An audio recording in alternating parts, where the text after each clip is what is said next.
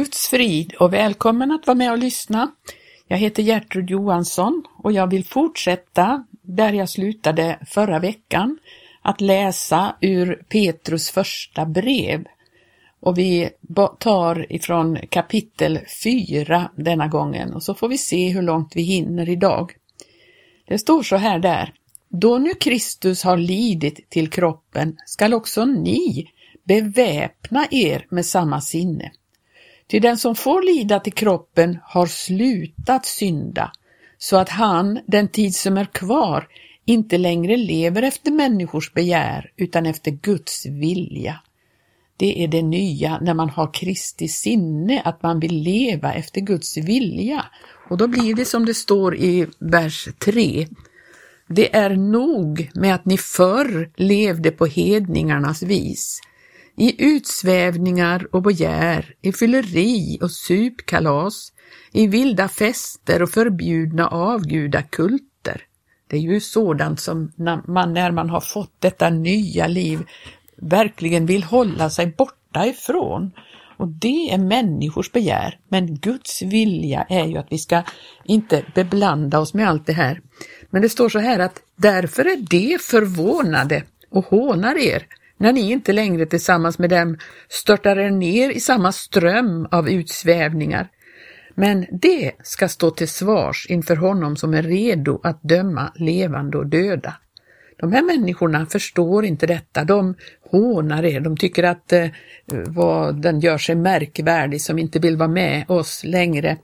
Man förstår inte att det är det är eh, orenhet som man inte längre vill ha med att göra när man har kommit till Jesus, när man har fått ett nytt liv. Men det, står det, ska stå till svars. Det är ju så att Gud ska döma både ogudaktiga men också eh, Guds hus ska stå inför en dom. Eh, så att eh, han ska döma både levande och döda.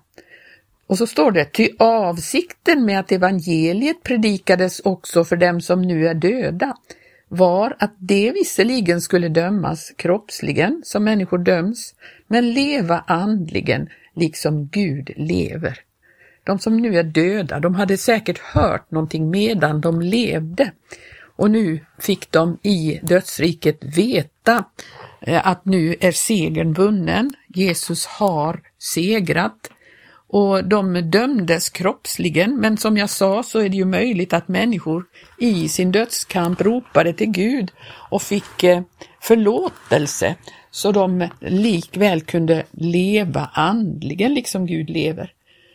Jag vet ju att det finns ingen frälsning bortom döden, så det är inte det det handlar om, att de kunde bli frälsta när de hade dött. Men de kunde bli frälsta på det som skedde medan de levde och nu fick de då en predikan där att Jesus hade segrat. Så står det så här. Slutet på allting är nära. Var därför förståndiga och nyktra så att ni kan be. Det är ju så här att det närmar sig slutet. Det är, det är en kort tid vi har. Och var förståndiga och nyktra så att ni kan be.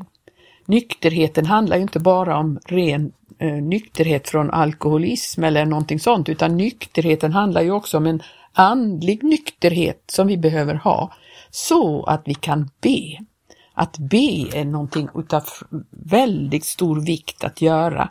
Och där står det om, eh, om man läser i första Korinthierbrevet så står det om att bedja med anden men också bedja med förståndet. Det är många som överbetonar detta med att man måste be i tungor och det är en väldig gåva att ha och väldigt viktigt. Men det är också väldigt viktigt att kunna bedja med förståndet.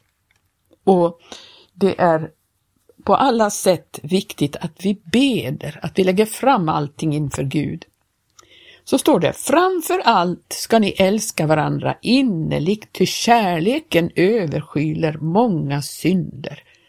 Var gästfria mot varandra utan att klaga och tjäna varandra var och en med den nådegåva han har fått som goda förvaltare av Guds mångfaldiga nåd.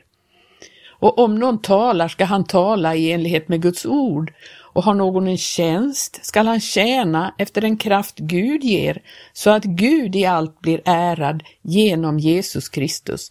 Hans är äran och makten i evigheternas evigheter. Amen. De här verserna från, från eh, vers 8 till och med 11 handlar ju om hur vi ska vara mot varandra. Det är så oerhört viktigt för kärleken överskyler många synder, står det. Därför ska vi älska varandra innerligt. Och vi ska utöva gästfrihet och vi ska tjäna varandra med den nådegåva han har fått. Som goda förvaltare av Guds mångfaldiga nåd. Det innebär ju att det finns mångfald i detta. Det finns nådegåvor och det kan vi ju läsa om i första Korinthierbrevet, alla dessa gåvor som finns. Och med dem ska vi tjäna varandra de finns ju inte där för att vi ska njuta av dem själva eller på något sätt eh, eh, yvas eller stoltsera med de nådegåvor vi har fått. De är till för att församlingen ska få uppbyggelse. De är till för att tjäna medsyskonen på vägen. Och där finns det ju nådegåvor som nästan jag aldrig hört talas om. Det här med att eh, tala visdomens ord eller att tala kunskapens ord och, och det finns eh, ju behov av en mycket undervisning angående det. Men många nådegåvor finns. Det finns någon som har tro extra, alltså verkligen speciell nådegåva att kunna tro när det ser väldigt omöjligt ut. Andra har en nådegåva att skilja mellan andar, vilket är väldigt viktigt att vi, vi, kan göra i församlingen. Alla har inte den möjligheten att göra det, men den som har den nådegåvan måste tjäna de andra med den. Ja, och så finns det andra nådegåvor som är mer kända, det här med att eh, profetera och uttyda när någon talar tungomål och, och eh, helbrägdagörelsens gåvor. Men eh, alla dessa gåvor ska vi tjäna varandra med. Och när, vårt tal ska alltid vara i enlighet med Guds ord. Vi fortsätter där. Mina älskade, var inte förvånade över den eld som ni måste gå igenom till er prövning, som om det hände er något oväntat. Nej, gläd er ju mer ni delar Kristi lidanden. Då ska ni också jubla och vara glada när han uppenbarar sig i sin härlighet. Saliga är ni om ni hånas för Kristi namns skull, ty härlighetens ande, Guds ande, vilar över er. Varför ska vi glädja oss när vi får lida för Kristi skull? Jo, för då förstår vi att Kristus har fått ett sådant utrymme i våra liv, att han faktiskt har tagit gestalt där så att vi får möta samma lidanden som Kristus fick. Att vi får möta en, en eh, ja, lidande för hans skull, det är ju då eh, vilar härlighetens ande över oss. Och det är väl en källa till glädje. Det är väl en källa till glädje att förstå att Guds verk har ändå fått ta gestalt så pass i oss att vi får dela Kristi lidande. Det är fantastiskt. Men så står det, men ingen av er ska lida för att han är en mördare eller tjuv eller förbrytare eller förskingrare. Det är klart att det, sådana saker ska vi inte behöva lida för längre. Vi ska inte vara sådana att vi får lida för sådana sakers skull. Men om någon får lida för att han är en kristen, då ska han inte skämmas utan prisa Gud för det namnet. Ty tiden är inne för domen och den börjar med Guds hus. Domen börjar med Guds hus. Men om den börjar med oss, vad ska då slutet bli för den som inte lyder Guds evangelium? Det är ju fruktansvärt att tänka på de som inte är lydiga Guds evangelium. Därför så står det mycket i Bibeln om lydnaden. Och eh, vi blir dömda om vi tillhör Guds hus också, men om den börjar med oss, denna dom, vad ska då slutet bli? I den domen vill inte vi vara med, de som inte lyder Guds evangelium. Och så står det, och om den rättfärdige med knapp nöd blir frälst, vad blir det då av den ogudaktige och syndaren? Därför ska de som efter Guds vilja får lida anförtro sina själar åt sin trofaste skapare under det att de gör vad som är gott. Får man lida efter Guds vilja, ja men då ska man anbefalla sin själ åt sin trofaste skapare. Han har, han har oss i sin hand och vi ska under den tiden göra vad som är gott. Så fortsätter vi i kapitel 5. Där står det, jag uppmanar nu det äldste bland er, jag som själv är en av de äldste och vittnet till Kristi lidanden och som också har del i den härlighet som kommer att uppenbaras. Var herdar för Guds jord som finns hos er och vaka över den, inte av tvång utan av fri vilja, så som Gud vill, inte för egen vinning utan med hängivet hjärta. Har man blivit eh, tillsatt som äldste i församlingen så har man ett särskilt ansvar och det är ju så här att då borde man ju ha det utav eh, nitälskan och omsorg om dem som är i församlingen. Så att man är det med hängivet hjärta, inte för att man eh, tycker om att ha makt över de andra eller någonting sånt. Det står så här, uppträd inte som herrar över dem som kommit på er lott, utan var föredömen för jorden. Det är ju så de äldste har inte fått den makten att eh, eh vara herrar över de andra. Nej, det här handlade om en tjänst där också. Det står så här, när den högste herden uppenbarar sig ska ni få härlighetens segerkrans som aldrig vissnar. Den högste herden, han, han vakar ju över er, ni äldste då. Och så står det, likaså ni yngre, underordna er de äldre. Eller i någon översättning står det de äldste där också. Um, underordna det er de äldre och ni alla klä er i ödmjukhet mot varandra. Ty Gud står emot det högmodiga, men det ödmjuka ger han nåd.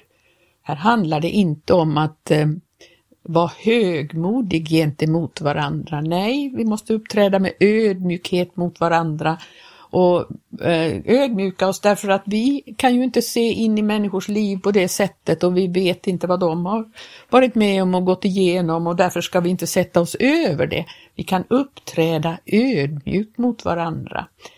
Men eh, så står det här, eh, ja det står ty Gud står emot det högmodiga men det ödmjuka ger han nåd. Ödmjuka er alltså under Guds mäktiga hand, så ska han upphöja er när hans tid är inne. Och Gud har en mäktig hand och den ska vi underordna oss under. Och kasta alla era bekymmer på honom, för han har omsorg om er. Tänk att Gud har omsorg om oss och, på honom kan vi lägga våra bekymmer. Vi kan kasta våra bekymmer på honom. och så står det var nyktra och vaksamma. Här handlar det om alltid hålla sig eh, nykter, både andligt och lekamligt. Men särskilt andligt måste man ha en andlig nykterhet. För det står er motståndare djävulen går omkring som ett rytande lejon och söker efter vem han ska sluka. Han är hela tiden på, på um, jakt, om man säger så, för att försöka hitta någon att uppsluka. Han är vår motståndare och han tar vara på alla möjligheter att försöka få eh, grepp om någon, vem han ska sluka. Det står gör motstånd mot honom, orubbliga i tron och tänk på att era bröder här i världen utstår samma lidanden. Honom ska vi alltid göra motstånd emot orubbliga i tron. Vi, får, vi kan fullständigt lita på Gud, tro på Gud, tro på hans ord. Och så ska vi tänka på våra bröder som också utstår samma lidanden. Människor över hela världen lider på samma sätt. All nåds Gud som har kallat er till sin eviga härlighet i Kristus han skall upprätta, stödja, styrka och befästa er sedan ni en kort tid har lidit. Det är Gud som, som har kallat oss, det är han som ska göra verket. Han ska upprätta, stödja, styrka och befästa er och det kommer att ske sedan vi en kort tid har lidit. Hans är makten i evighet. Amen. Tänk vad underbart att veta det. All nåds Gud, han har mycket nåd, all nåds Gud. Och då står det i avslutningen där, med hjälp av Silvanus som jag håller för en trofast broder skriver jag kortfattat till er för att förmana er och vittna om att detta är Guds sanna nåd. Stå fasta i den. Och så står det, församlingen i Babylon, utvald liksom ni, hälsar till er. Och det gör även min son Markus. Hälsa varandra med kärlekens kyss. Frid vare med er alla i Kristus, skriver Petrus till dessa syskon. Och när det handlar om Silvanus så är det samma broder som också kallas Silas. Och sen så när det handlar om församlingen i Babylon, då står det att det uppfattas vanligen som ett symboliskt namn för Rom. Så det är så man ska tänka när man läser det. Och hans son Markus, det är ju Petrus som var, blev en andlig far för Markus, honom som senare skrev Markus evangelium och som var den Johannes Markus som övergav Paulus eh, vid en resa och Paulus tyckte inte att det var lönt att ta honom med sig. Denne Markus blev sen upprättad och eh, kunde verkligen bli till gagn och fick också vara med och skriva Markus evangelium. Vi, vi, I det här brevet så tycker jag det finns så mycket tecken på vad Gud faktiskt vill med människor. I hela detta brev så handlar det ju om att vi blir frälsta ifrån någonting och vi blir frälsta till någonting. Och det finns saker och ting som vi ska avskilja oss ifrån. Eh, I kapitel 1, vers 15 står det Nej, liksom han har kallat er är helig, ska ni föra ett i alltigenom helgat liv det är ju så här att vi blir frälsta, men det innebär då att vi blir frälsta till ett nytt liv, ett liv som inte längre är inriktat på samma sätt som förut. Och det finns då saker och ting som vi ska ta till oss och saker och ting som vi ska lägga av, vilket vi har ju läst och gått igenom här. I kapitel 2 står det Lägg därför bort ting som vi ska lägga bort. Därför att det hör till det gamla livet, det som förgår, det som hör till köttet. Och därför så står det att vi ska längta som nyfödda barn efter den rena andliga mjölken. Det är ju denna eh, rena näringen som vi ska längta efter då. Och att vi ska komma till honom och låta oss upp byggas. Det är väldigt många som missar denna del utav frälsningen. Man låter sig aldrig infogas som en sten i Guds tempelbygge. Men det är det meningen att vi ska göra. Vi är ett heligt prästerskap. Eh, I nionde versen i andra kapitlet så står det att ni är ett utvalt släkte, ett konungsligt prästerskap, ett heligt folk, ett Guds eget folk för att ni ska förkunna hans härliga gärningar. Han som har kallat er från mörkret till sitt underbara ljus. Ni som förut inte var ett folk är nu Guds folk. Tänk, det är det vi är kallade till, det är det det går ut på, detta att vi när vi är frälsta ska låta oss infogas som en sten i Guds tempelbygge för att vi ska kunna förkunna hans härliga gärningar, för att vi ska kunna sprida detta ljus som Gud har. Det är det som är vår meningen med oss. Och så står det i elfte versen där att vi ska hålla oss borta borta från de kötsliga begären som för krig mot själen.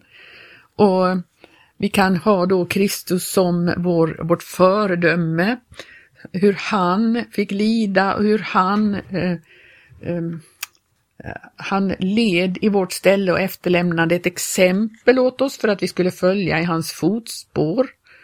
och vi skulle dö bort från synderna och leva för rättfärdigheten. Det är avsikten med vårt liv nu. Vi skulle dö bort från synderna och leva för rättfärdigheten. Och då hamnar vi i samma situation som Kristus, att vi får lida som honom, därför att hans liv tar mer och mer gestalt i oss. och i kapitel 3 så står det att den som älskar livet, i eh, vers 10, han vill se goda dagar, han skall avhålla sin tunga från det som är ont och sina läppar från att tala svek. Vårt tal ska bli annorlunda när vi har blivit frälsta. Och då står det i elfte versen, han ska vända sig bort från det onda och göra det goda, söka efter frid och sträva efter den. Och ty, så står det i tolfte versen, till Herrens ögon är vända till de rättfärdiga och hans öron är öppna för deras böner. Men Herrens ansikte är vänt emot dem som gör det onda. Vi vill ha en sån situation att vi har Herrens ögon vända mot oss. Det vill vi ju. Och vi måste ju ivra för det goda som det står i vers 30, 13 och att vi är saliga i vers 14 om vi skulle få lida för rättfärdighetens skull. Då är vi saliga. Och det, det läste vi ju i kapitlet idag också. att eh, om vi hånas för Kristi namns skull, då, då vilar härlighetens ande, Guds ande över oss. Det är ju det här förhållandet vi ska ha sedan vi har blivit frälsta. Och vi har mycket saker i vårt eh, väsen som vi måste lämna och lägga av och, och eh, eh, anse höra till det gamla livet och nu lever vi för det nya. Inte så att vi kan själv göra någonting åt vår frälsning, men vi kan leva därför att Gud har frälst oss ifrån allt detta. Då kan vi göra motstånd mot djävulen som går omkring som ett rytande lejon och då kan vi förstå och lita på Gud som skall upprätta, stödja, styrka och befästa oss sen vi en kort tid har lidit. Det är meningen med detta brev, att verkligen få människor att förstå vad man har blivit frälst ifrån och vad man har frälst, blivit frälst till. Och jag hoppas att de här bibelstudierna har kunnat ge dig någonting, de här tankarna som jag har velat meddela er. Och nu får vi se vad Gud talar nästa vecka. Om vi ska gå in i andra Petri brev eller om Gud lägger något annat på hjärtat. Vi får se. Må Gud välsigna dig som har lyssnat och så hörs vi igen nästa vecka.